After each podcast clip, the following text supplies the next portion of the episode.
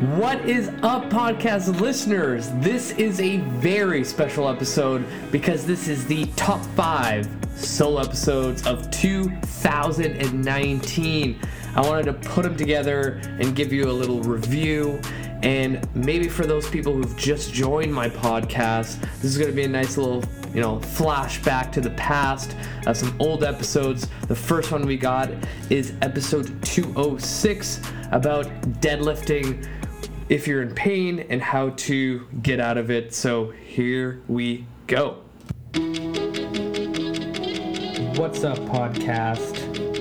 It is episode 206, and I am going solo in this one because I recently just did a seminar at my gym about deadlifting and low back pain. And I thought, you know what, I should share the information because, you know, I did this seminar actually last year. And when I was prepping for it, I was like, oh, you know what, I'm just going to go back to my slides from last year. You know, I'll have a good basis and I might just repeat the whole thing. And as I was going through the slides, I was like, oh man, this is this is not that good as I thought I was when I first did it a year ago. So I revamped it and put a lot of good information in there and Again, this kind of stuff always reassures me that I've learned something new. Or I've figured out a way or a better way to explain something for my listeners, for my clients, and so forth. So, you know, before we get started, I haven't done this in a while, I got to do some shout outs to my top cities. Number one is Chicago, Illinois. Shout out to everyone in Chicago listening to my show. I hear it's super, super freaking cold over there, and I am so sorry you have to deal with that.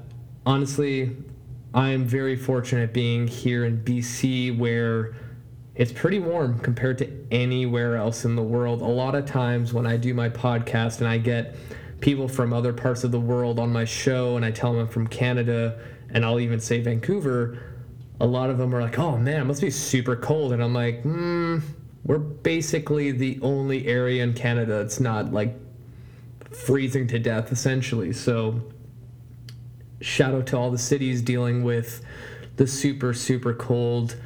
Stay warm out there, my friends. Um, number two is Great Falls, Canada. Shout out to every Canadian city listening to my show. And number three is East Molesey in the UK. Shout out to everyone in the UK listening to my show. That is super, super awesome. So, my presentation, because you are not seeing the slides, um, the one thing to note, I will actually post this whole presentation online where I actually tag team this thing with uh, the chiropractor that I work with. Um, so many of you who have been listening have probably noticed I've mentioned that you know at my new gym I'm working in the clinic with a chiropractor. So what I did was this was over a year ago now when I first met this uh, amazing chiropractor. We literally think on the same lines when it comes to training and rehab. And the more we chatted, the more we just realized that we had to collaborate somehow. And we decided to combine coaching and chiropractic care together to make our patients get better faster. And we've been doing this since September and we've seen some amazing results because a lot of times, a lot of chiros that understand exercise, they know that exercise, like proper programming and proper exercise selection and coaching on top of it, is fucking clutch when it comes to getting better. You know, I've chatted with a handful of chiros and physios that, are like, I would love to spend 30 minutes with a patient teaching them how to deadlift properly, but from a financial and business sense, it's not the best route if you're trying to build a business where you can make, you know, a livelihood. So we've created a model where if you went in for a chiropractic treatment, it's 30 minutes. You get 15 to 20 minutes with the chiro, and the last portion with me, depending on what the chiro sees in that session. A lot of times, it's just on the spot because you never know what you're going to get. Sometimes, just like in coaching, you'll have this perfect plan, but then client comes in, you know, might have drank all night, rolled their ankle, and now you have to deal with that when they roll in through the gym floor. So just like with a patient, you never know what's going to happen. A lot of times, you know, you'll start seeing a patient, they're feeling better, and then they come in and they had a flare up, and you're like, fuck, now we have to regress everything. But this is where good coaching comes into play. If you know what to do with the individual, and now that you have this like deeper view of the body from the you know professional of a chiropractor, it's a win-win. You know, a lot of times that when the patient comes in, the chiro will tell me, you know, this person needs shoulder stability. They need you know, passive T spine mobility drills, and then look at their squat or deadlift on top of it. And then as I'm on the f- gym floor with this patient, giving him their rehab exercises to do daily or in the warm up or in between main lifts. I also, you know, ask them, you know, like, how does your body feel when you're doing your squat, your bench, your deadlift, your pull up, whatever, whatever the exercise is. And now I'm getting all this information from them. And from my trainer's eyes and trainer's view and knowledge, now I can like troubleshoot the problem. And a lot of times it's the small little things and just educating the patient of what they can do instead. And now they have this huge platform to continue their progress. And we've seen people get better so quickly because chiros and physios, when they go to school, they don't really. Uh, like learn that much about exercise selection and progression and regression that's where my uh, like expertise comes in her, on the other hand, is more of the clinical side, and we both understand each other. So a lot of times she knows what exercise she would want to happen, but because I have a larger toolbox at my disposal, I'll mention something and she's like, oh my God, yes, that would be amazing. So it's been working really, really well. And this is why we've teamed up to do a lot of seminars together to kind of bridge that gap between, you know, rehab performance and just moving and feeling better. So when I put my slides together, I always start with finding funny GIFs or like memes or something like that and try to fit the information around it. So I have a lot of fun speaking at events. I love, love doing them. So imagine, you know, the professionalism of a chiropractor going up and chatting uh, your ear off, and then here comes me like a freaking bull in a china shop with the title of my presentation: "How to Deadlift and Squat Without Fucking Up Your Shit." That's I kind of set the tone to make things light. So, you know, deadlifting and squatting are my kind of two favorite things, and a lot of people do it incorrectly. You know, I had a really good hands-on um, portion of the seminar looking at people's um, squat and deadlift. And in this seminar, we actually ran out of time and we just focused on the deadlift. So I thought, you know what, I'm going to share my information that I've updated and show the requirements in order for someone to barbell deadlift. And this is the funny thing we had 15 people show up. And before I even started the seminar, I just asked, you know, show hands. Who here has barbell deadlifted? Everyone's hand went up. I'm like, okay, sweet. Then I'm like, you know, how many of you have injured your lower back while barbell deadlifting? Everyone's hand went up. So I'm like, okay, there is something going on in their biomechanics or how their body's set up or where they're deadlifting from that's causing this issue. So let's figure out a way together to get you back on the bar. See, a lot of times physios and chiros shy away from like, oh, I don't want you doing that because it's going to further injure you. But maybe they just don't understand that the person has different lever lengths, you know, hip structure, and maybe you need to put them in a different position in order for them to utilize the exercise to their advantage. It's just troubleshooting, you know? It's like you have a list of stuff you need to be able to do and you start scratching them out and when you're left with two or three, attack those. See which ones work best and then follow through. So my kind of step steps in order to deadlift is like number one is like do you have low back pain right now?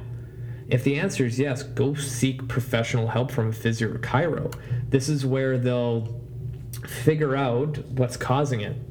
The second layer of that is getting an assessment done by a coach that's a little bit more movement um, uh, inspired or um, inclined by movement. And this is where i kind of step in because like yeah, you know, I can test your hip for internal and external rotation, you know, passively with my hands, but that doesn't really tell me that much of how the person moves when put in the deadlift position. So the assessment that I do with all my in-person clients and online clients is a combination of you know the functional movement screen, the TPI, the you know Eric Cressey's assess and correct, um, stuff that I picked up from Strong First, stuff that I picked up from a couple of chiros and physios, all blended together as a combination of you know passive and active mobility, stability. See where the limiting factors are, and then apply those things in their program, in their warm up, and wherever I see fit. So that's kind of the second layer is getting a movement assessment done based on the individual's needs. And then on top of that is having a prerequisite list. And this is where um, I went into my presentation of, you know, what's needed for a proper barbell deadlift off the floor. And number one for me is having enough anterior and posterior core strength. You know, like you need significant level of strength in your core, and I use air quotes in this because a lot of times when I say core, some people are like, "Oh, abs," but I'm thinking like if you put a saran wrap piece around your whole torso, starting at like your shoulders down to your hips, that's what I think about core. All those muscles in a like cylinder type of position is where I want people to be strong in order to be able to lift a heavy weight. Because if you are strong in that torso, think of like a tree trunk going in a big, thick circle, this will ensure that our spine doesn't flex forward into flexion under heavy load because that's where people break. You know, they start listening to their ego and they keep slapping weight on the bar and then as they're grinding it out they let their spine collapse forward a little bit and that's where you know things get into a hyperextend position or just positions where the spine is not going to be happy and over time that's going to cause a lot of shit down the road aka pain. So when people in the gym are wasting time with crunches that's not going to cut it. Like you need again air quotes functional core exercises, things like planks, you know, half kneeling anti rotation presses, chops and lifts, fucking loaded carries, something to make you resilient to keep that spine protected. So, the second uh, prerequisite that I always tell people that they need is enough thoracic spine mobility. So, this is where engaging your lats becomes so important to be able to handle heavier uh, loads on the deadlift without compensation. So, in order to properly engage your lats, you have to be able to extend the T spine, right? So, think about your upper spine. If you cut your spine in half, that upper half should be able to extend without arching your lower back or compensating in any other way. And a lot of people especially general population, they can't extend their thoracic spine. It's kind of stuck. So where they get that extension is from their lumbar spine, and that's where a lot of people get pain. Right? Our lumbar spine now has to work for our compromised extension. So this is where in their program I'm going to be putting a lot of thoracic extension and rotation drills in order to open that up, along with you know opening up those tight lats because so many of us just sit all the fucking time. The story I tell everyone is like the average person will wake up, go into their car, drive for about 45 minutes to get to work. Then they go sit at their desk for eight to 10 hours. Then they go back into the car to drive for another hour or two in traffic they get home, they sit down to eat dinner, and after they're done dinner, they go sit down on the couch and finish the night with Netflix, sitting again. And now you go repeat that five days a week, sometimes six if you have to work on the weekends, slap on two decades worth of that. And at that two decade mark, you realize, oh shit, I need to go back to the gym. And out of nowhere, you're like, fuck, I can't squat or touch my toes or do reach my hands over my head. No wonder your back hurts deadlifting. This is the stuff that people don't think about. Number three is having proper activation of your lats. So, just like before, having enough thoracic mobility, this goes hand in hand. A lot of people, when they um, limit thoracic extension, they think they are activating their lats by squeezing their shoulder blades. So maybe because they have um, less thoracic extension, they're instead going to pinch their shoulder blades back to chi hit. But you're not acti- actually activating your lats by squeezing your scaps together.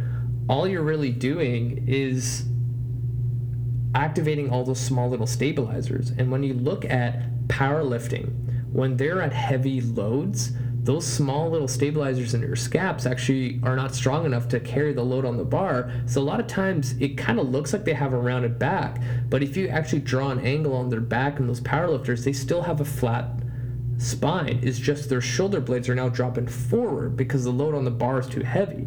So having proper lat activation helps stabilizes the spine and this will allow you to transfer energy between the upper and lower body more effectively. So pinching your scaps back is not going to do it. This is why when I get people deadlifting, I'm telling them to like pull the bar towards them. Like if you think about if you were standing or sitting right now and you put your arms out at 90 degrees and you're actively pulling your hands down towards your legs, you're activating your lats compared to squeezing your shoulder blades back.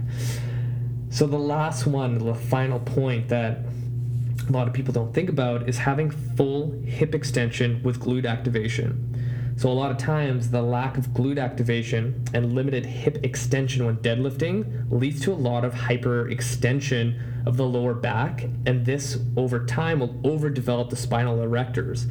Um, a lot of times I see this in yoga instructors, and funny enough, uh, I'm mentoring a new um, trainer right now, and she traditionally comes back uh, comes from a uh, yogi background. So you know, super flexible, probably hyper mobile. Most yogis are, and you know she moves pretty well. And I asked her like, okay, let's go over the deadlift today. And I asked do you barbell deadlift? She's like, yep, I do it. And I'm like, okay, let's see what we're working with. And automatically, boom, like that, her first initial movement is extending the lower back instead of extending her hips forward.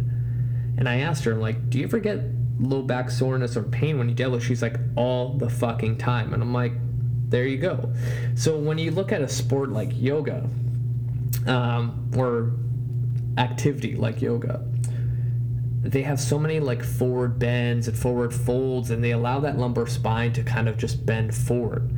So in deadlifting, especially heavy loads, your lumbar spine has to be really, really stiff. You know, they it has to act as a solid tree trunk to prevent it from collapsing. But in yoga, it allows it to be curved. So if you think about like a thick branch and you try to bend it in half, that's not going anywhere. Whereas a, a yogi spine, it's like a thin young branch where you can bend and twirl it around and it's not going to break at all. So for her, I'm like, you need to learn how to extend your hips first compared to extending your lower back first. This is where a lot of people um, get it wrong. And over time, it just becomes a habit and it takes such a long time to get out of a bad habit. So, my whole thing is you know, if you don't meet those four points, there is a series of steps that I like to take a client. So, no matter what, most of the time, I would say 90% of the time when I'm working with a brand new client, they don't know how to hinge at their hips and extend with their hips without lumbar extension. So, the first thing I teach them is how to hinge. You know, things like using the dowel, the bench, using the wall to teach that difference between pushing your butt back and having your knees come forward for a squat is detrimental to not detrimental, critical and vital to have performing a proper deadlift. And I usually spend four to six weeks here just teaching the person how to push their ass back. And then from there, I'll do an elevated kettlebell deadlift. Now I want to load the pattern because after about four to six weeks, people kind of understand what they have to do with their body. shift the hips back, shift the hips back. It just becomes automatic. From there, I want to challenge it with load. I want to stress it. So I will keep the deadlift elevated depending on a certain height. So with that person after four to six weeks learning how to hinge, I will take a dowel and tell them we're going to pretend to deadlift like this is a barbell. So I'm going to put my two my uh, fingers on their lumbar spine together. So think I have a karate chop hand, putting it on their lumbar spine, and I tell them I want you to pretend that you're lowering the bar just like a regular deadlift to the ground, and I'm going to tell you when to stop. As they're slowly um, going down to the ground with their fake barbell, the moment my fingers, you know, leave each other, they're no longer touching each other. I tell them to stop. What's happening is that their um, vertebrae are now flexing forward. The moment that happens, I tell them to stop, and then we measure their imaginary line of where the dowel sits. That's where their height should be for their deadlift. So when I get that measurement, that's where I'm starting them with a kettlebell. Because now I know that if they go any further down, they're going to be flexing at that spine. So let's reinforce a good pattern and actually get those glutes and hams and lats engaged during the exercise. As that becomes easier and their movement becomes more efficient, you know, I'll increase the load of the kettlebell, I'll lower the elevation and retest that simple test. It takes like 30 seconds or less. From there, as I get more proficient, I may move to a double kettlebell. You know, as you get to the 24 kilo, you can might as well go up to the um, to double, and now you can increase the load that way. From there, I might move from the trap to the trap bar because I find a lot of people find that a lot easier to um, master compared to having the barbell in front of them. From the trap bar, I might go to a barbell deadlift depending on the situation because everyone's so different, right? There's no like perfect linear line of where people should be deadlifting when they are on their journey of learning how to hinge properly. A lot of times people have such different hip structure. And I'm going to do a part two of this for the squat where I get in depth about hip anatomy. But the person who is on the left and right of you deadlifting at the same time, they will have a different stance, different grip, different body position in order for them to be able to lift the weight off the ground effectively. So this is where it comes down to the individual. Like I have to see how their body's moving. So during this seminar and I was getting I was going one by one with every single person while everyone else was watching the what I was doing with people and I had two people who injured their backs so badly while deadlifting that they were actually pretty intimidated to go touch the barbell again. The first one um, she mentioned that it's been seven months since she touched a barbell because she really hurt her back. You know, I did the little elevation test. I got her to the bar. We figured out a good foot position, a good grip position, head position, neutral spine, getting the lats engaged, creating tension in their core, creating tension at her feet. She lifted the bar and came back down and she said, That felt really good. And I'm like, Fuck, awesome, right? It's just finding what the individual needs. Everyone's deadlift will look different. It doesn't matter if you have to be in a staggered stance. It doesn't matter if your feet are wider or more narrow or if you're going sumo. It all depends on your anatomy of your hip, your spine, freaking elbows, knees, whatever. It all depends. The second one, which really broke my heart because I thought our industry was getting better she said last time she deadlifted, she messed up her back really badly, and her trainer was coaching her. So I'm like, okay, well, let's get to the bar and see what we're dealing with. And as she's telling me her story, she has a full rounded back and she's about to lift the bar. And I'm like, whoa, whoa, whoa, whoa, just wait a second. And in my head, I'm like, her trainer saw this and did not stop her. She probably was deadlifting with a rounded back, rep after rep, set after set, and eventually her back was like, fuck off, we're not doing this anymore. And that's when shit hit the fan.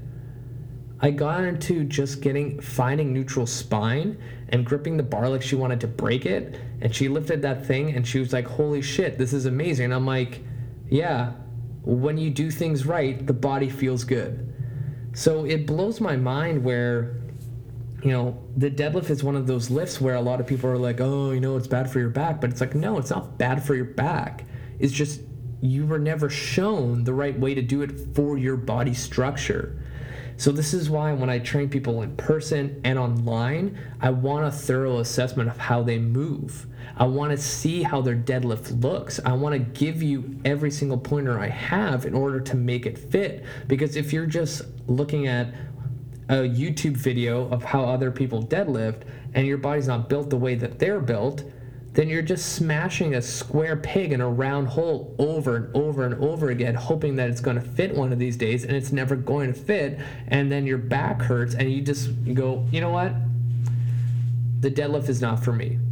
The deadlift is the worst exercise ever. But it's not. It's just finding what works for you you are a unique person with so many different variables compared to the person left or right of you doing the same exercise. So I'm going to leave it at that because I always try to keep these freaking solo episodes at 10 minutes, but it's been 25. But this was a lot of good information. If anyone out there has any comments, questions, or if you want your deadlift to be just like looked by me, fuck, I don't even care. Just go film yourself tomorrow at the gym, email it to me, message me on Instagram or Facebook, and I'm gladly taking the time to look over your deadlift. I love doing that shit. It just gets me so hyped. So I'm gonna leave it at that. Hopefully, this was beneficial to you. Um, share, share, share, share, share, share this podcast with your friends and family. Let's grow this thing. If you have any feedback or guest recommendations, I am all ears. Until next time, you guys, that's it for me. Episode 226, we are getting into a topic of anxiety. And I know this is not a specific nutrition or training topic, but it goes full circle to the bigger picture of how to achieve your goals. Without further ado, here's episode 226. All right, boys and girls, episode 226 is about to begin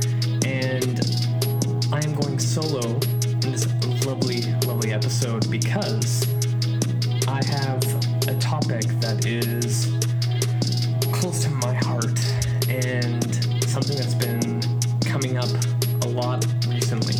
And I just want to bring it up, shed some light, and I, I think honestly a lot of people deal with anxiety, and it's crippling. You know, I did a episode, a couple episodes about depression, and I haven't, you know, had the chance to talk about anxiety. And recently, a lot of stuff has been popping up where I've been seeing it in clients, patients, even in myself, most recently, actually. And I think it's important to talk about this kind of stuff because a lot of people, when they deal with something like anxiety, depression, suicidal thoughts, anything like this, the last thing they want to do is talk to somebody else. And, you know, I totally understand that. Um, so before we get deep and take a dive into this, we got to do some shout outs to my top three cities. So, my new number one is Oak Lawn in Illinois. Shout out to everyone in the state of Illinois listening to my show. Number two, again, I'm going to butcher this name. Out in Switzerland, a city called Luzern, Luzern, Luzern. Someone from Switzerland, please reach out and tell me how to pronounce that correctly. And the third one, I am definitely gonna fuck this one up. All the way out in Germany. Um, here I go. Necker, Neckarsulm, Neckarelsum yeah, definitely fucked that one up. So I apologize to all my German listeners out there. Please reach out and tell me how to pronounce that city. And I'm super grateful to have all these international listeners on my show. All right. let's talk about anxiety for a second. Growing up, when I was a kid, I was probably the biggest extrovert you can think of, never shy. I was always kind of out and about. And then as I started getting older, I kind of realized that, you know, public situations, meeting new people, speaking to new people, speaking in public, anything that required like attention or trying a new, you know, situation, I literally wanted to like curl up and into a ball and die. And it just prevented me from doing so many things. You know, it, it just feels like you're trapped and you can't enjoy things that you see other people do. And sometimes I remember like watching myself, actually thinking to myself, you know, this person or this person is makes it so easy just to go up there and do their thing and not think twice. Whereas me, it was just like, fuck, I don't think I can do that. So I turned into a huge, huge introvert. And I wasn't self aware of it until I got my first, you know, personal training job. And in my head, I always thought I was good with people, but I was terrible, terrible at communication. And it got to a point where I didn't want to train people. And it was like, it just bugged me. And I was lucky enough to have a mentor to kind of show me that there's other ways to improve, you know, how I am as an introvert and just have those small seconds of um, being an extrovert to kind of communicate with um, others. And it was a huge, huge win for me because this is where personal development comes in. And, you know, I dealt with having those anxiety attacks even when I knew that I had to go to a new situation and I was like, oh my god, oh my god, I can't do this, I can't do this. I wanted to throw up, I wanted to pass out. I would give all these excuses, but you know, I got through it. But you know, people out there that haven't had the opportunity to grow in this part of their life, it's I can only imagine how difficult it was because you know now I'm pretty good in every situation, but you know sometimes I'll think back, and the reason why I brought this topic up is because I've been dealing with a lot of uh, patients have been dealing with anxiety attacks, and oh, God, like it's fucking terrible, and you know my heart goes out to all those people, and actually most recently um, I've been dealing with an injury, um, kind of on my left external oblique, mid back type of area. And I've been dealing with it for probably the last five weeks, and I can't really figure out how to fix it. So I've been going to different practitioners. And the other night, um, you know, it was kind of bugging me. I went to sleep, and like middle the middle of the night, like woke up at 1.30 in the morning, and the pain was so so bad. I couldn't find a comfortable position. It was crippling me. I was trying to like go on my foam roller. I was trying to like stretch it out. I was trying to do so many different things and I felt so so, you know, defeated and I started panicking that I couldn't sleep, that I was going to be up all night, that this pain wasn't going to go away. Like I couldn't breathe. I had to wake up my wife and like she was the one who was able to calm me down. And that just reminded me of similar situations I, I had when I was younger, having anxiety attacks, and I was like, holy fuck, like, I haven't had that feeling in so long. And, you know, recently I had a patient dealing with the same thing, and what we decided to do was focus on breathing. And it might sound silly, but, you know, anxiety attack or not, like, breathing is so important you know, I teach all my patients proper breathing mechanics because, you know, so many of us are so stressed and our nervous system's always redlining and we don't have a chance to actually like come down from that high of stress. So I kind of I want to learn I want to teach people how to um, use their diaphragm and I do a simple test where I put one hand on on their belly, one hand on their chest, and I tell them, take a three deep breaths in for me. And all of them, every single one will take a deep breath just through their chest and almost kind of do the. I'm like, God, that is not a good breath. And I explain to them how the diaphragm is our direct communicator and gatekeeper to our nervous system to calm it down. That's why in yoga, they're always like, breathe. Now breathe some more. Now breathe even more. They want to down regulate your nervous system so you can finally relax and have that, you know, bliss of relaxation. And when I get people focusing on honing in on their diaphragm, those thoughts of being trapped in a rut, they tend to go away because now your mind's focusing on the breath. And, you know, this sounds kind of woo woo, but if I had to make it more science based, you know, your diaphragm is a muscle just like any other muscle in your body. The moment you stop using it, it goes into atrophy, meaning it's going to get weaker and smaller. So we need to train our diaphragm just like any other muscle, and it all starts with the breath. It's the first thing we do and the last thing we do in life. So it should be pretty important. And when it comes to core activation, starts with breathing. Spinal stabilization starts with breathing all the best powerlifters in the world, the reason why their vertebral discs don't explode and pop across the gym floor It's because their breathing is so, so honed in and automatic that they can take that much pressure. So, a lot of times I tell people with like low back pain, pain in general, heightened nervous systems, dealing with anxiety is when you're in bed and you're tossing and turning and you're worried and you're having those attacks, try your very, very best to put one hand on your tummy, one hand on your chest, and take 10 deep breaths into that bottom hand on your belly, where you're breathing in for four seconds, holding it for four seconds at the top, and then exhaling for four seconds. And you would be so surprised how quickly that will down regulate your nervous system and calm down all those worrisome thoughts in your head to a point where you will fall asleep a lot faster.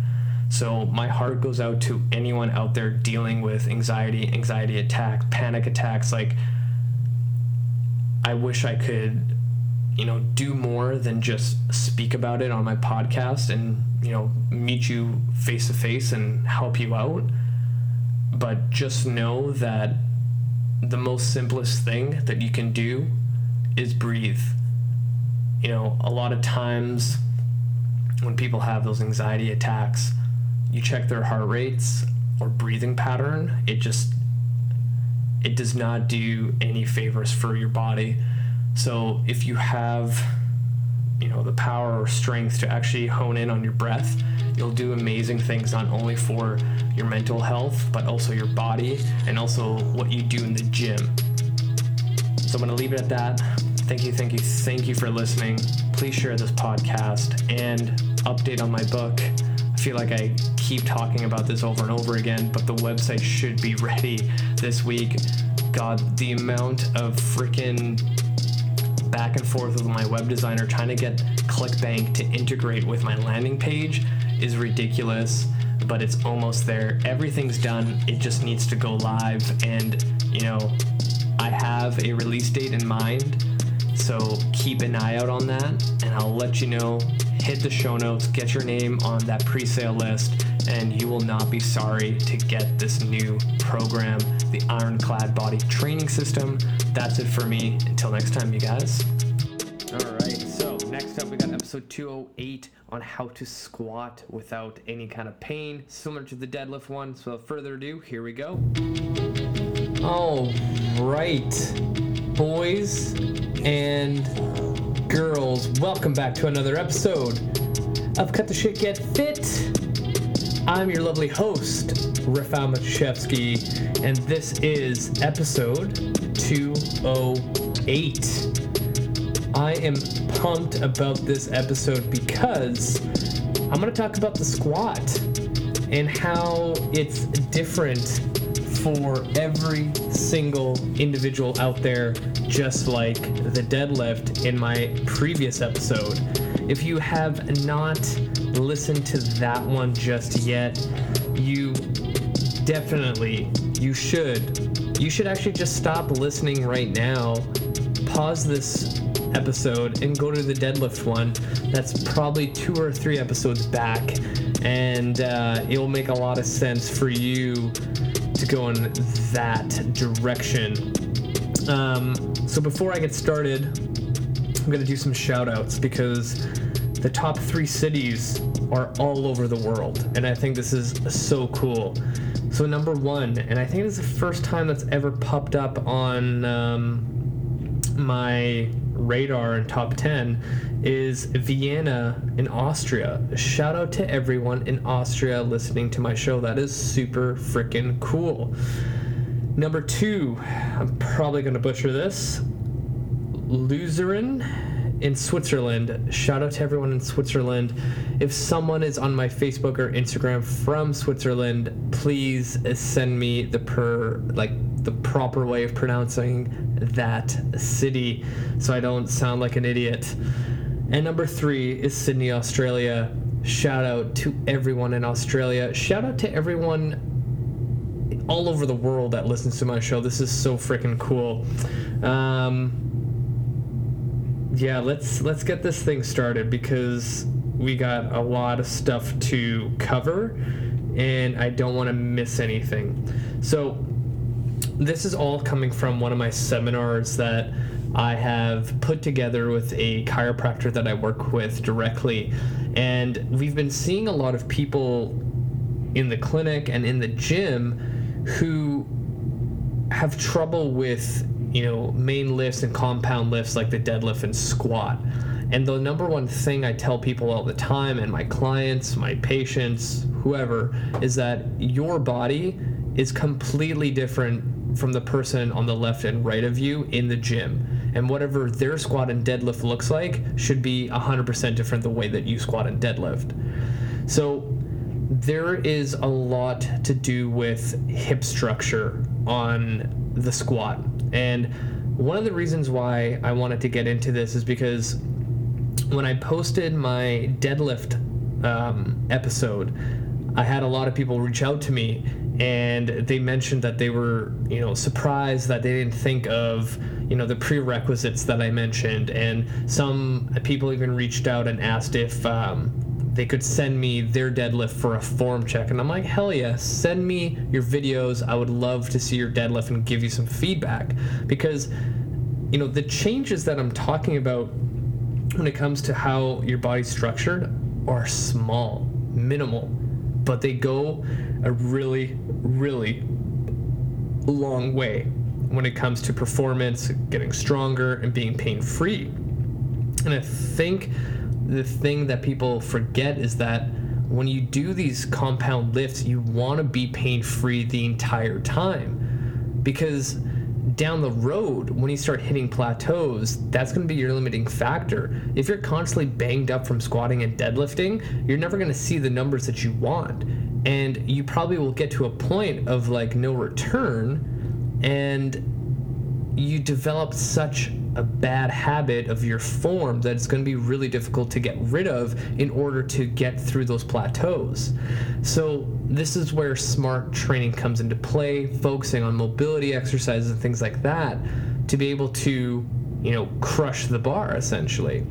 So, today we're going to go over the squat and this is again from my seminar and eventually I'm going to post the entire thing cuz we filmed the deadlift portion and we ran out of time so you know we i think it was 90 minutes long. So i'm going to post that eventually and then we're doing the squat uh, portion later. Um, there's a couple things i want to get into with the squat in the beginning is that everyone just assumes that they should be barbell dead, uh, barbell squatting right off the bat. And just like the deadlift it's like do you have the prerequisites to actually get there you know, one of the things that I bring up is, you know, to actually get into the rack position of a barbell back squat, like you need really good, healthy, mobile shoulders.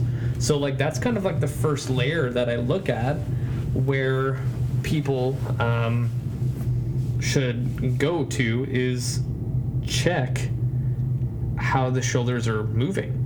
A lot of times with general population, you're sitting at a desk all day and those shoulders round into that internal rotation and especially for guys who don't have a background in fitness or like looking at the research of um, what's happening to the human body when you're doing certain exercises they fall into this category that you know when they grab the bar in that rack position those shoulders are dropping forward because they're internally rotated and their elbows are flaring out like right behind them and that position does not feel good because in the back squat, you actually want to think of grabbing the barbell and pulling down. And I'm going to get into that later to why.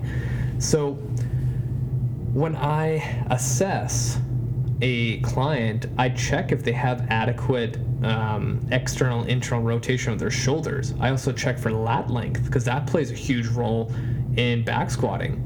I also check, um, you know, hamstring flexibility and you know dynamic hamstring uh, hamstring flexibility actively.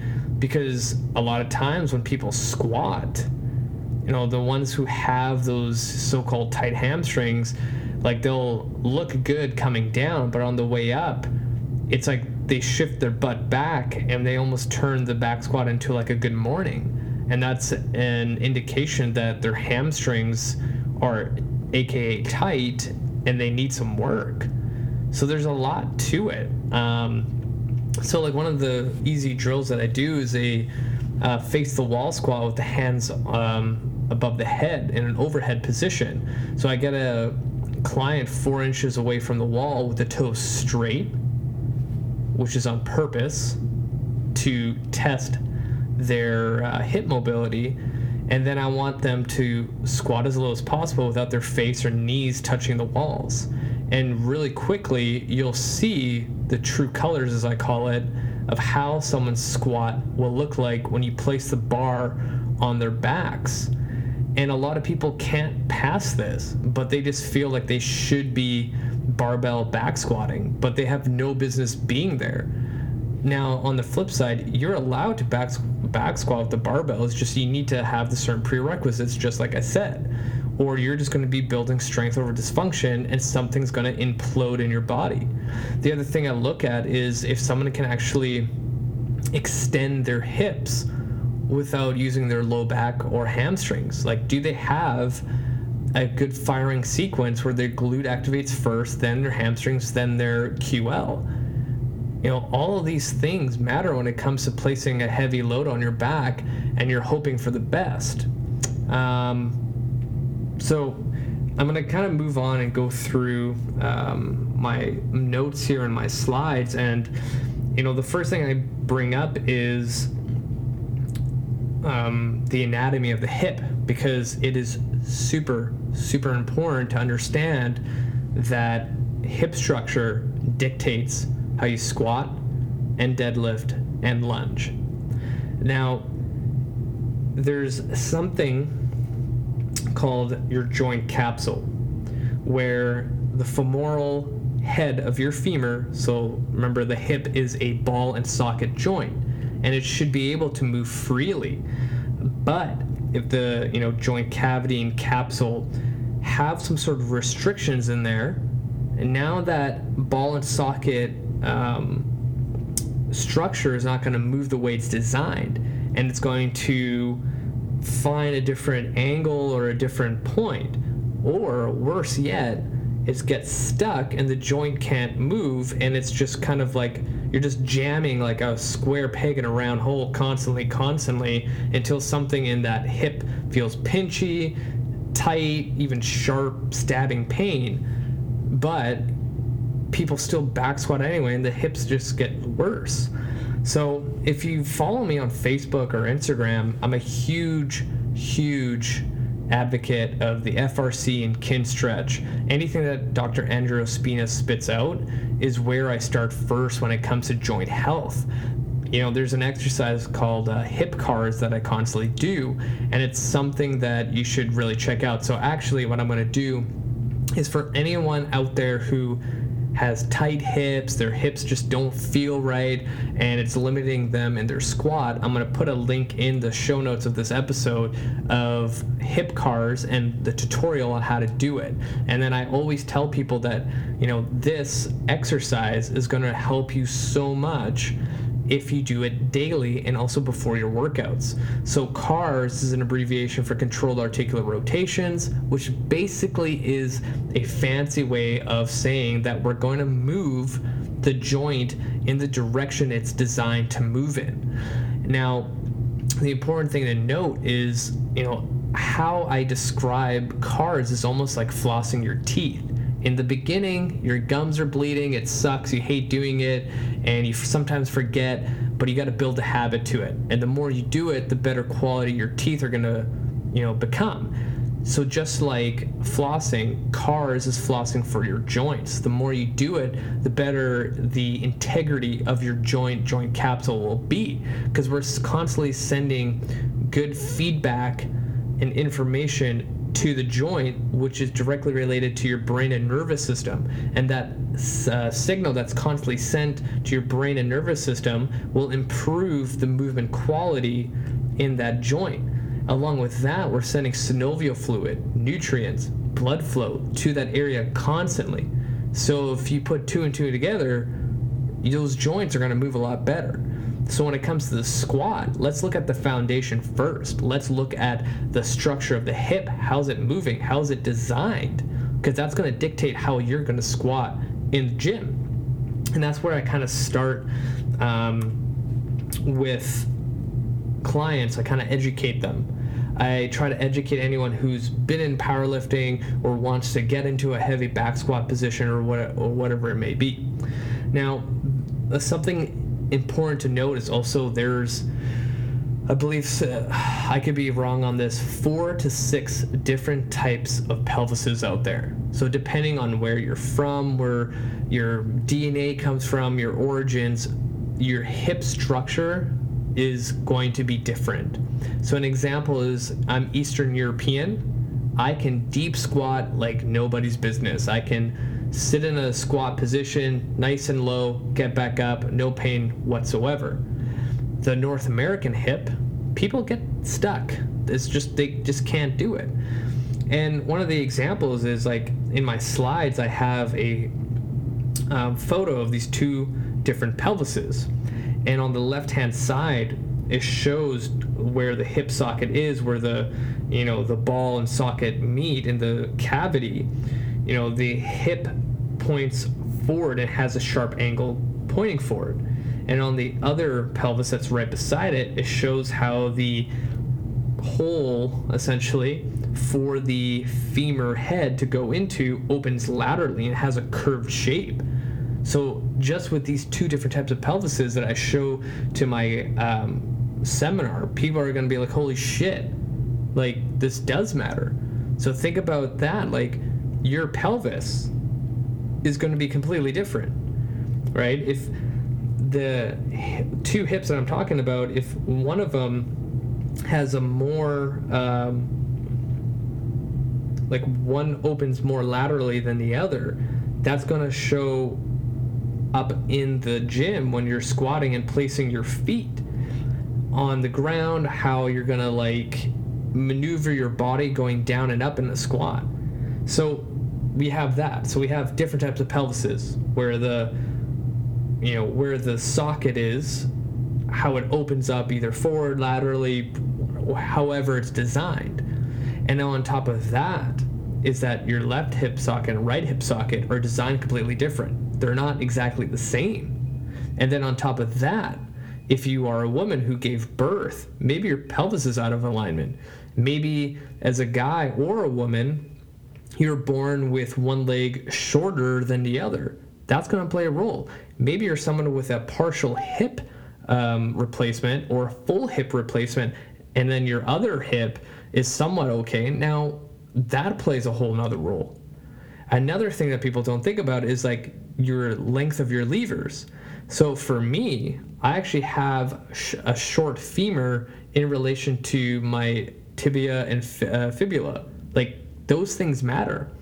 So now to throw another thing into the equation is some of us have femurs that are twisted forward or backwards.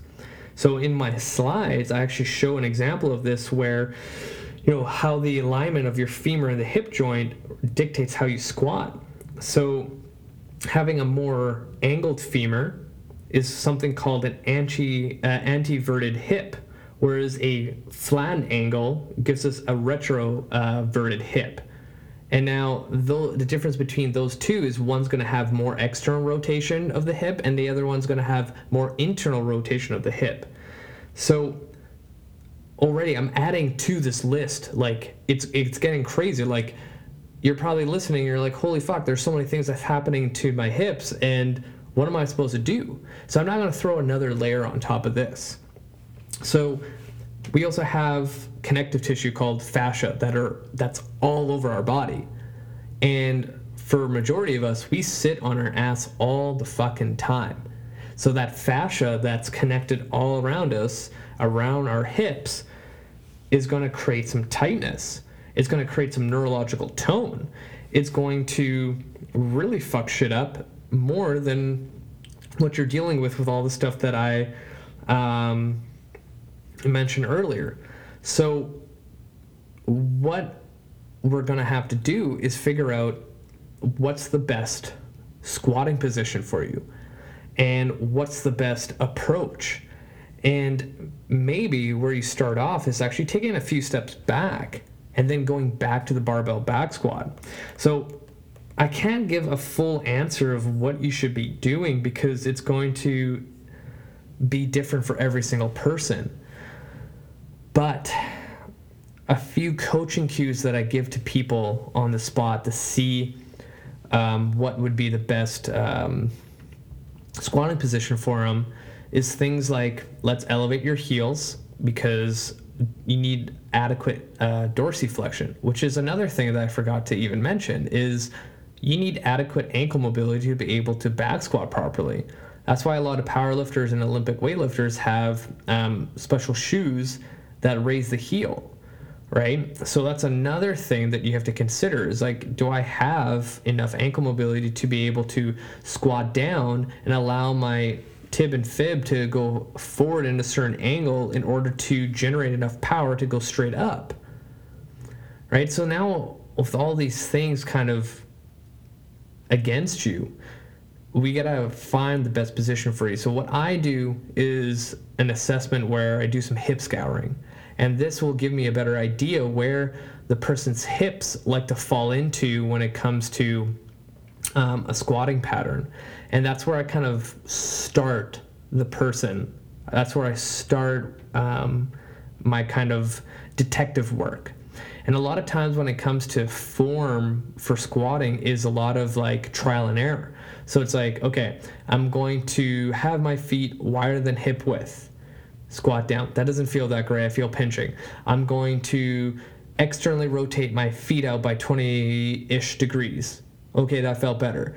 I'm going to elevate my heels. Okay, that felt better my shoulders are super super tight in this position maybe i'll go wider or more narrower or maybe i need to focus on mobility work in my squat before i get into it maybe i have some neurological tone and tightness that i need to take care of in my warm up with foam rolling and different soft tissue techniques and some sort of like CARs exercise in order for my squat to feel good.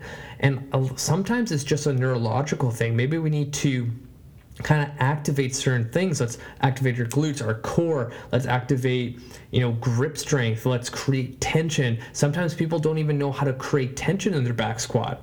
You know like i was chatting with one of the members in uh, my gym that i train out of and this guy is a beast he is strong and then he injured himself during the back squat and when i took him out onto the gym floor i'm like hey let's see your back squat and then i asked him like okay how do you create tension in your back squat? And he didn't know what that even meant.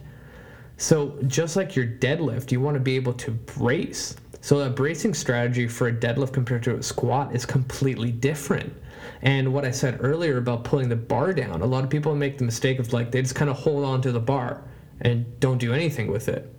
when I coach clients and patients how to back squat, I want them to grip that bar as hard as possible and pull it down into their traps to think of them activating their lats like they're doing a wide ass pull up or a lat pull down exercise to create tensions through the lats to translate down into their pelvis to get those glutes going.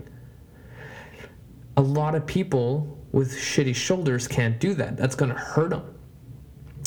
So to end this, I know I said a lot of stuff, and I wish I could like just give a blanket statement of how you're supposed to squat, but it's really difficult if I can't see the person.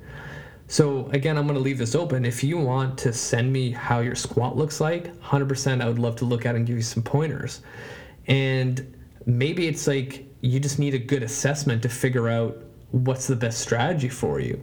You know, maybe you have like an inactive internal oblique on the left that's causing you not being able to create more tension and you have this weird weight shift. Maybe you even have a broken big toe injury from several years ago that's causing you not being able to create enough tension into the ground to drive through. There's so many things out there. Actually, another thing I'm going to mention is pelvic uh, pelvic uh, floor strength if you're a woman who's had a couple kids, maybe even one, even a kid that, that's 13 years old right now, if you never retrained how your pelvic floor is supposed to function, that's going to reflect in that back squat. So the way I, I explain tension in the deadlift and squat is I want your diaphragm that sits at the very bottom of your rib cage and then your pelvic floor that's at the very bottom of your lower abdomen.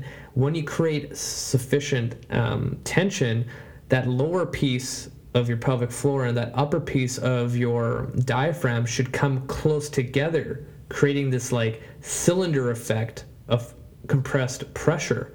And similar to, um, I give this analogy all the time It's like, you know, if you take a Coke can unopened and you put it on the ground, you step on it, because there's so much compressed air in there and it hasn't been opened, that thing's not crushing down and you weigh so much more but it's that compressive force that has tension in there that's keeping it tight.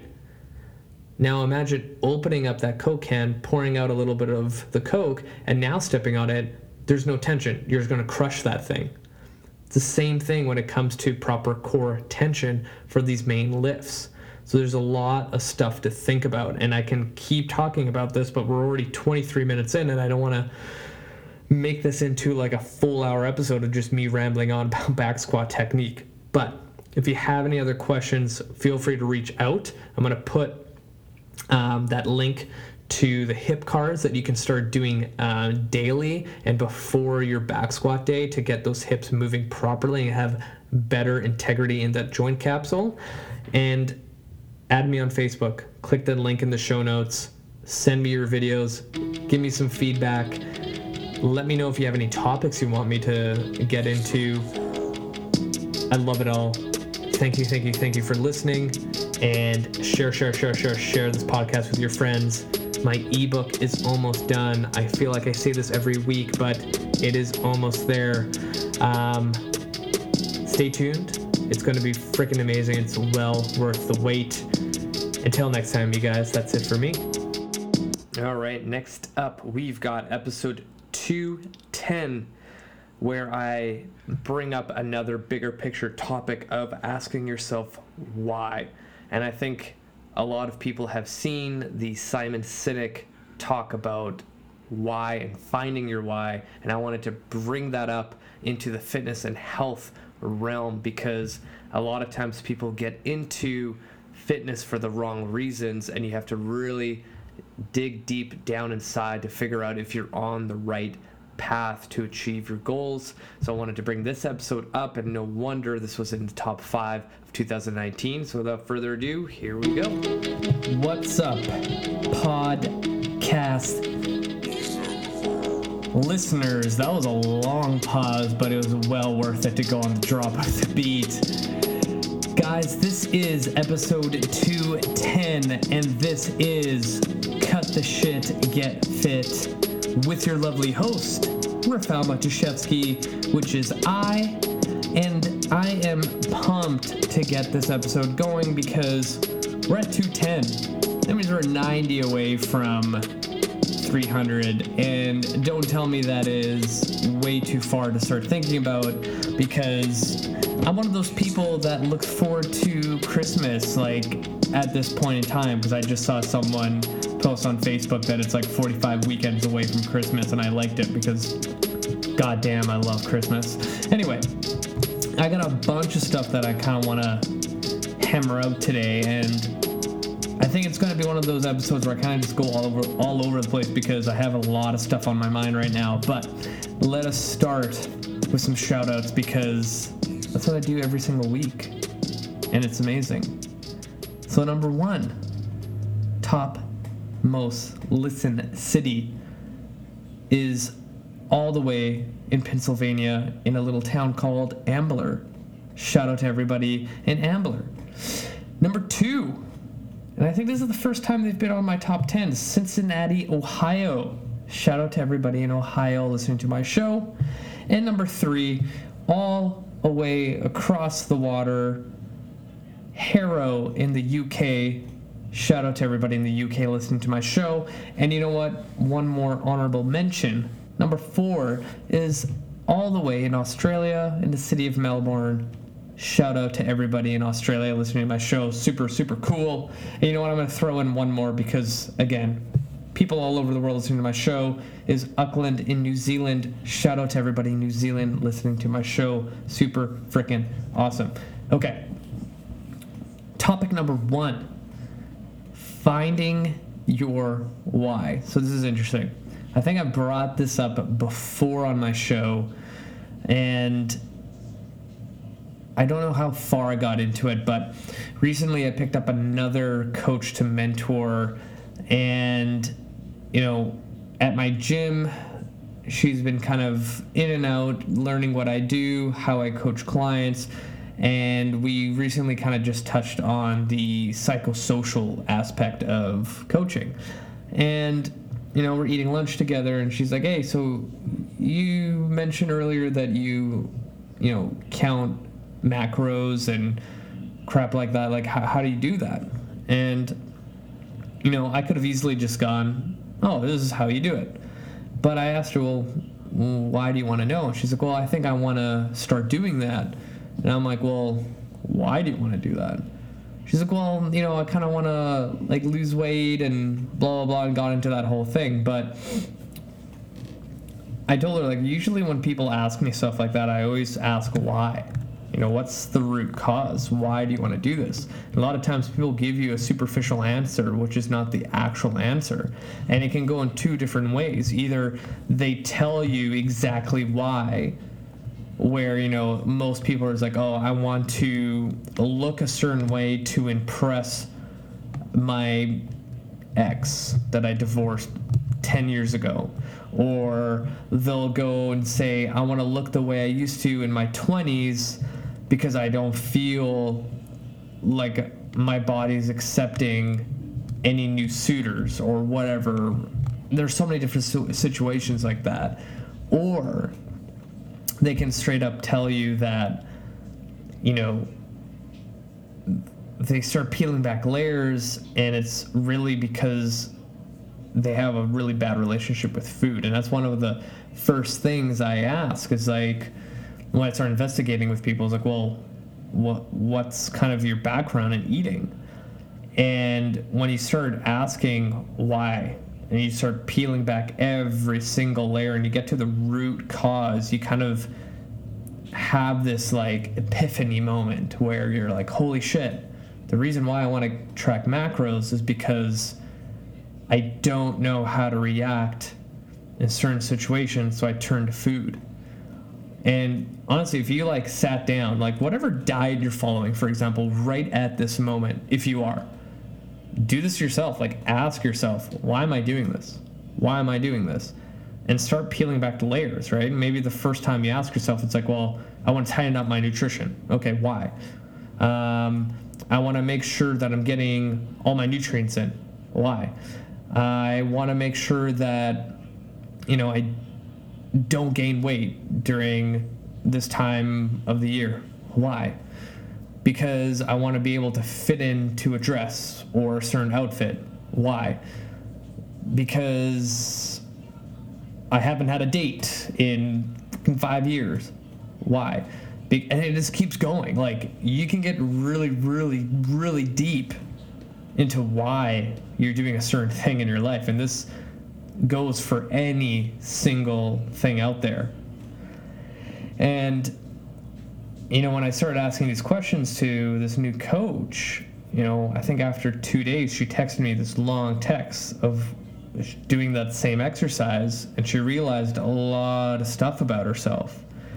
And she's like, This is the first time I ever realized this, and I had like a five minute conversation with you. And I'm like, Well, when you ask the right questions, things come up really quickly. And this is what coaching really is. And that's why I told her. I'm like, you know, you can get every certification out there, you can read every piece of research out there, but if you can't communicate to the person right in front of you that's having a really rough time in their life, then doesn't mean shit. You know, that's why I'm really fascinated with the psychology of coaching, the art of coaching, as a lot of people call it. And I think that's what's really, really important. So, anytime you see a new diet or you hear a friend talking about a certain way that they're eating or chose to eat, and you're like, oh, maybe I should do it, just ask yourself why. Even right now, like whatever the hell you're doing, maybe ask yourself why you're doing it and get to the root cause. You know? And the other the flip side is like sometimes when you get to the why and you keep asking yourself, you might not actually know why you're doing it. You know, there, I had an experience before where I had an online coaching client for nutrition, and she was a huge advocate for the keto diet. And I'm like, okay, well, whatever. We'll go around the way you want it. We'll keep our nutrition coaching on track with keto in mind. And I had that conversation with her. I was like, why? Why? And she honestly didn't know why she was doing it. But we did figure out it's because she saw on social media that everyone's doing it. She had a coworker at work that was doing it too and saw amazing results, so she thought she would do that too. But when it came to the reason why, she and she started laughing like, I've been doing this for like six months and hating it, and for some reason, like this superficial like thing made me want to do it. You know, sometimes pe- you, you see this all the time. Like you see a person on the left of you doing something, and you're like, oh, I guess I got to do that too. You know, I remember they did this like little um, study where it was like a doctor's office and everyone's just sitting and waiting and everyone in the waiting room except the one person walking in was in on this little experiment so you know this person comes in waiting to see the doctor and everyone else there was part of the experiment and every 10 minutes everybody part of the experiment uh, part of the experiment would stand up for a couple seconds and then sit back down. And the person that you know was was sitting down and was looking around like what, what the hell is going on here? And after a couple times waiting every 10 minutes and everyone would stand up and back down she started joining in. And eventually, when all those people left and she was the last one, they th- wanted to see if she would uh, stand up. And oh, there was a bell, there was a certain noise that they would play, and they would all stand up. And when she was alone, they played the bell a couple times, and she stand, stood up by herself because you know, we're all lemmings, we just follow. And then they brought in another person for the doctor who was not part of the experiment. And, you know, they're both waiting, and the bell goes off. She stood up, waited there a little bit, and sat back down. And the guy's like, why, why are you doing that? She's like, oh, that's what you're supposed to do. And he's like, why? She's like, I, I don't know. right? And it just goes to show like people follow other people for no reason. You know, like there's no why to it. It's really interesting how our brain works. Like, literally, there was no reason behind it. It's very interesting to me. So I think the moral of the story here is to like really audit the re- the things that you're doing in your life. Like if you're doing something that you absolutely hate but you continue to do it anyway, ask yourself, why am I doing this in the first place? Maybe you actually shouldn't be doing it. Maybe you should do something else. Maybe you should use that free time for something else or for yourself, right? It's it blows my mind how how easy that is. And I think this is a good segue into the next thing. You know, working at big box gyms, gyms with a lot of people, a lot of times people will go into a class, a group workout, whatever it is, and just look at the other people and do exactly what they're doing because they don't know any better. And they just follow the herd. And they won't say anything if something feels off you know? And again this goes back to the why. So sometimes when i walk by in my gym and i see you know a member doing an exercise incorrectly and they continuously do it over and over again i'll sometimes walk over and be like how does that feel they're, they'll usually go not that good and i'm like why are you doing it they're like i, I don't know you know and sometimes you just gotta ask yourself that. It's that simple. You know, like a barbell deadlift. Like I did a whole podcast on it. And some people just like they continually hurt their backs, their you know, necks, whatever it is, over and over and over again because they don't know that there's another option that can work the same muscle group. You know, you don't have to do what other people are doing in the gym because that's stupid. Like you're an individual. You're going to have different bony structures, you're going to have a different pelvis, you're going to have different lever lengths, you're going to have different tight spots like everyone's different everyone's squat's going to look different. Everyone's press is going to look different. Then if you have injuries on top of that you've had kids like it all adds up. There's so much to it.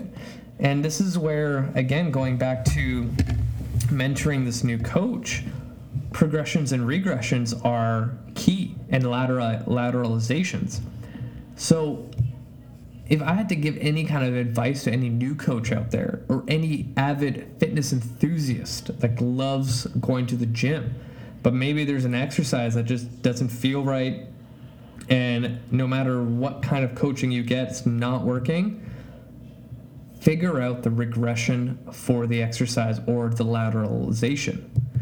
And what I mean by lateralization is like maybe finding an exercise that's as difficult working the same muscle group, but it's not that exercise. So let's say an example is your big right toe in a split squat position is killing you every time you do it but you constantly just hammer it out anyway. And then the day after your workout, you can't walk properly because your toe, big toe, is inflamed and it hurts like fucking hell. So, what would you do in that situation? And this is a question and kind of case study I always bring up to anyone I mentor. And a lot of times it's like, okay, well, we're doing some sort of lunge variation. What can I do to kind of mimic that?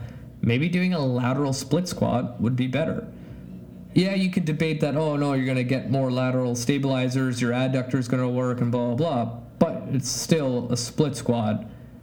But you're now, both of your toes are not in a flex position and there's less pressure. And now you can do it pain free. You feel pretty good. You're still working your legs and you're still getting strong. That's a lateralization. A regression, for example, if someone was doing a split squat and can barely get down there. Maybe they're overweight and they physically can't lift up their entire body weight. Hold on to a TRX. Like simple little things. And this is the stuff that I feel like everyone should know. Because then when you're in the gym and something doesn't work out or a piece of equipment is not available or you know, you go to a hotel gym and all you have is like machines and a treadmill, and you have this program, and you're like, fuck, I can't do any of it.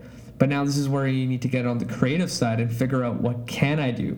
You know, I have the back squat, but there's no squat rack in here. I just have dumbbells and a bench. What do I do? This is the stuff you need to learn. And a lot of times people who work out on their own, they don't want to learn more because they think they know it.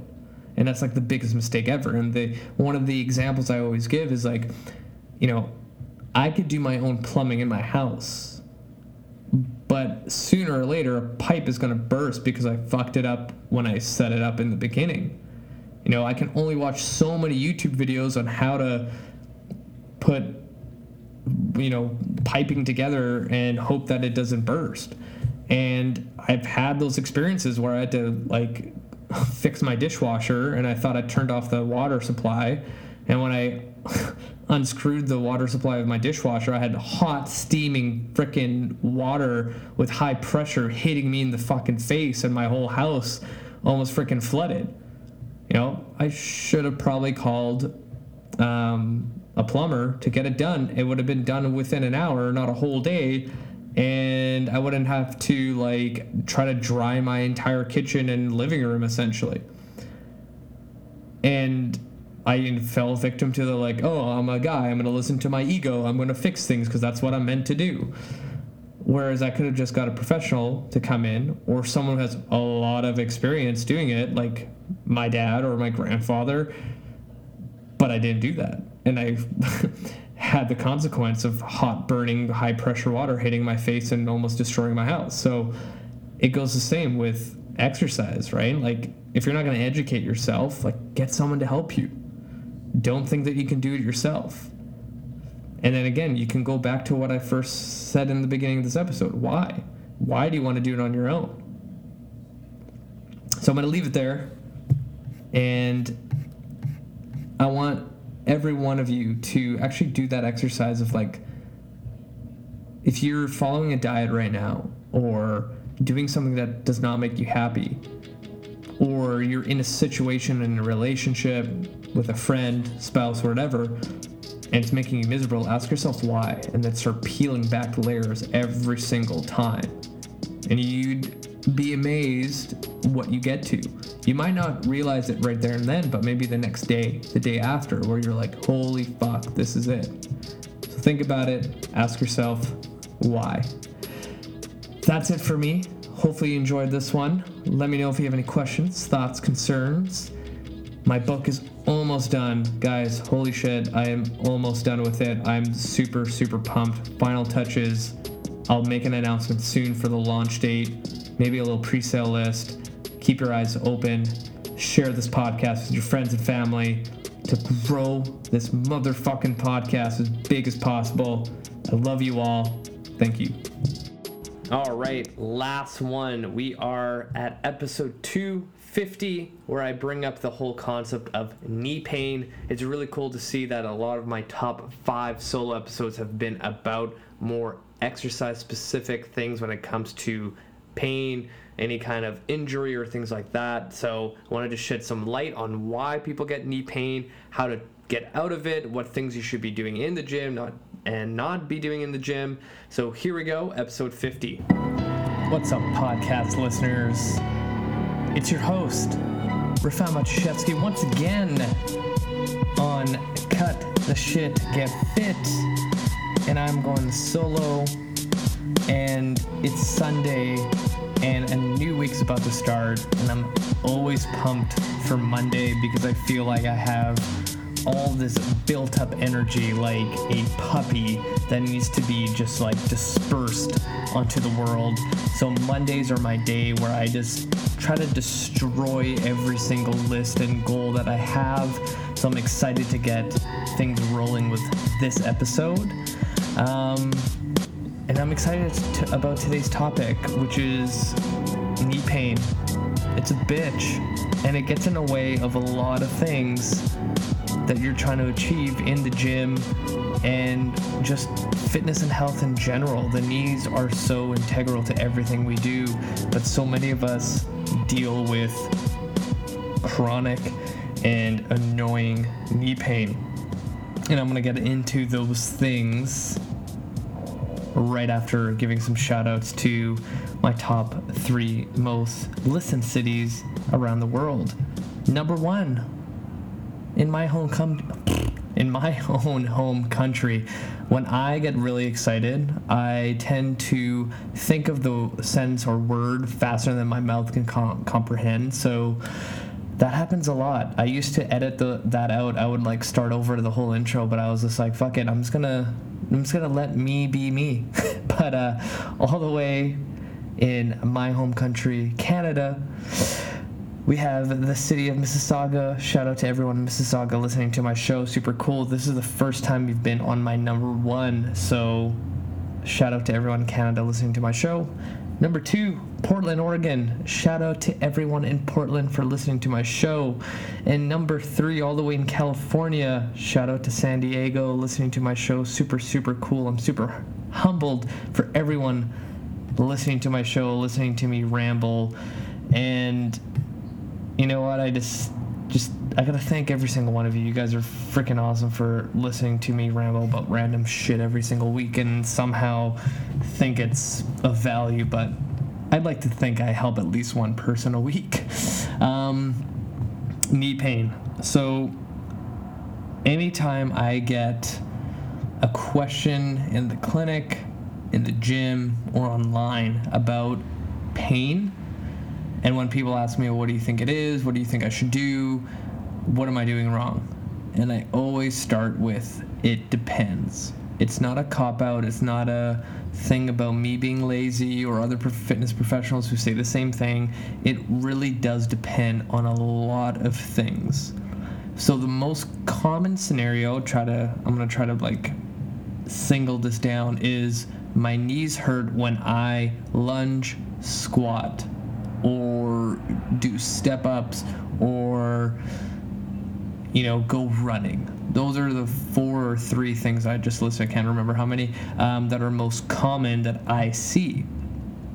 And my first thing when there's pain i always tell everyone go see a professional that's either a physiotherapist or a chiropractor that specializes in sports medicine because they can at least diagnose what's going on and give you some specifics. And then you can go to a trainer that has a lot of experience in rehab to figure out what approach is best to make sure that you're not fucking yourself over even more. So, say that you did all those things and you know what you need to do. Typically, what I see, there's patterns Usually, when I see people with knee issues, let alone if it's anterior knee pain, medial knee pain, meaning the inside of your knee, or lateral knee pain, meaning the outside of your knee, I always look at two joints that have a huge role in dictating what the knee does. So, usually, the two culprits are the ankle and the hip right? If you look at the joint by joint approach that Mike Boyle and Gray Cook kind of coined and created, the knee joint is meant to be stable. When it can't stabilize, it's most likely a mobility issue within the ankle and the hip. So, when I have a patient or a client that's dealing with knee pain, the first thing I'm thinking about is how's their ankles moving and how's their hips moving funny enough, every single knee person that I've seen in the clinic all have terrible hip mobility. All of them. So if you really think about it, if you start clearing up your hip issues that present themselves as knee issues, a lot of the knee stress that's going on to wherever spot is hurting tends to go away. But this is where you got to put in the work. And, you know, yeah, I talk a lot about rehab, but, you know, if you go down to the core of this podcast about weight loss, rehab has a huge role in it. Because a lot of people, when they're trying to lose weight, they want to start running as their first form of exercise. The typical scenario is you know, an individual hasn't worked out for a year, two years, maybe a decade, first thought comes in their head is like, I'm going to start eating better. I'm going to go on runs every day. the person hasn't exercised in a long time, your body's not conditioned, you're probably carrying some extra pounds on you, and now you're throwing impact on your joints. So now think about this if I told you to go on one foot and hop 1500 times on one leg and then transition over to the other side and do the same thing, you tell me that I'm fucking crazy. But in reality, that's running one mile. So think about the kind of pressure you're putting on every single joint on your body repetitively. No wonder people have knee, ankle, hip, shin splints, and all that kind of crap when they're trying to start their fitness journey by running. So, again, what you would have to do is stop running and build a better foundation. All exercise is, is building a really good foundation so other things don't get, you know, left behind anytime I see someone with an injury, I start looking at other spots on their body of what's going on there. Right? Usually there's some sort of dysfunctional tissue and a dysfunctional joint causing the issue. You know, if you really think about it, fitness and rehabs are usually pretty easy.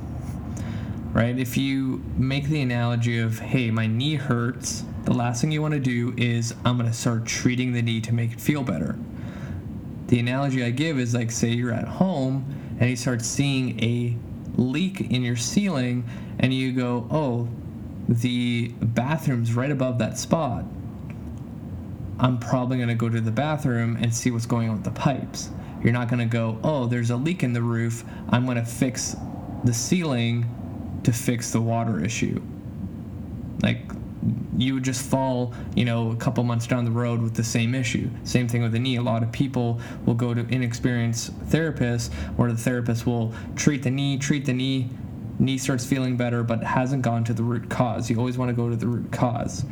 So, as a coach, I always tell people hip mobility is king because it also dictates how your low back is feeling, right? The body will compensate for the mobility you don't have. So the hips is kind of like a double edged sword. If you don't have adequate hip mobility, two things will happen your knees will start ha- uh, hurting and your low back will start hurting. Your body will find mobility elsewhere.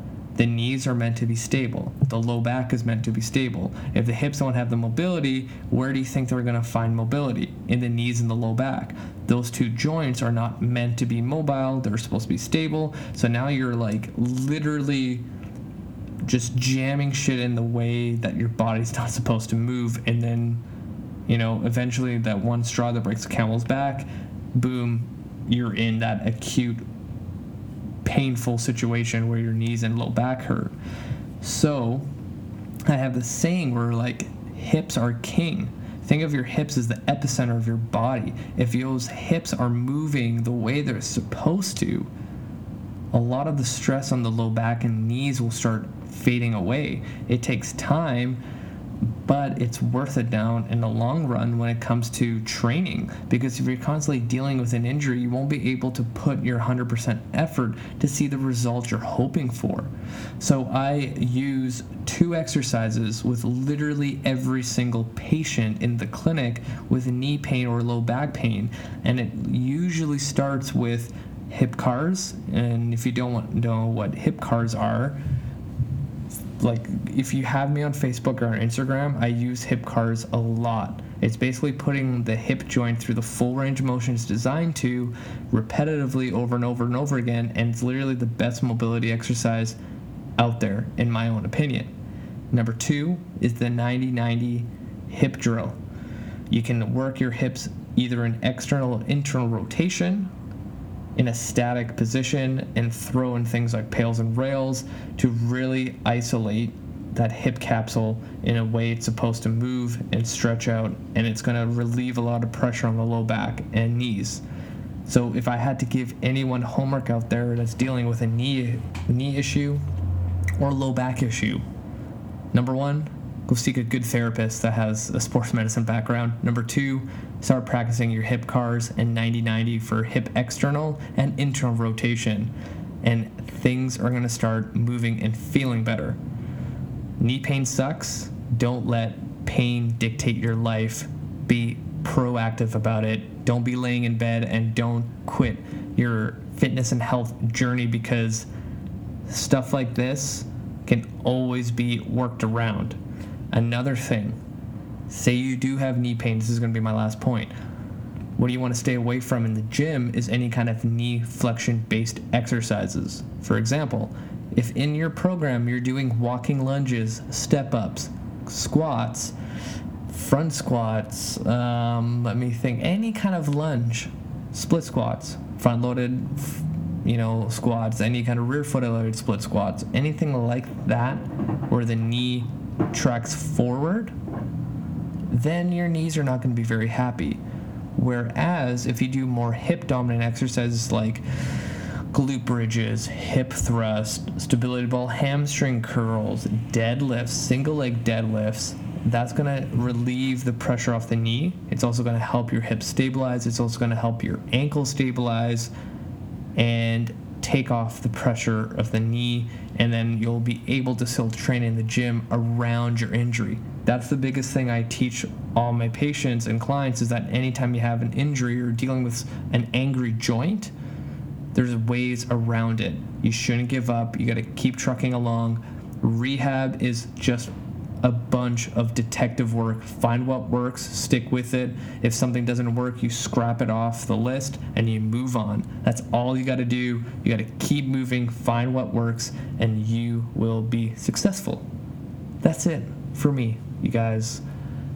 I want to keep these as short as possible 10 minutes or less. I'm over time, but you know what? I was on a good flow of stuff, of information that I speak to patients about a whole day and I wanted to share with you. So hopefully that helped with some of you listening today, tomorrow, or whenever you will decide to listen to this episode. So thank you for listening to me ramble as always. And remember, share this podcast. Give me a five star rating on iTunes, Google Play, Stitcher Radio, SoundCloud, or wherever you listen to your podcast. Thank you, thank you so much, you guys. You guys are amazing. Until next time, have a freaking awesome week. You're gonna fucking crush it. I love all of you.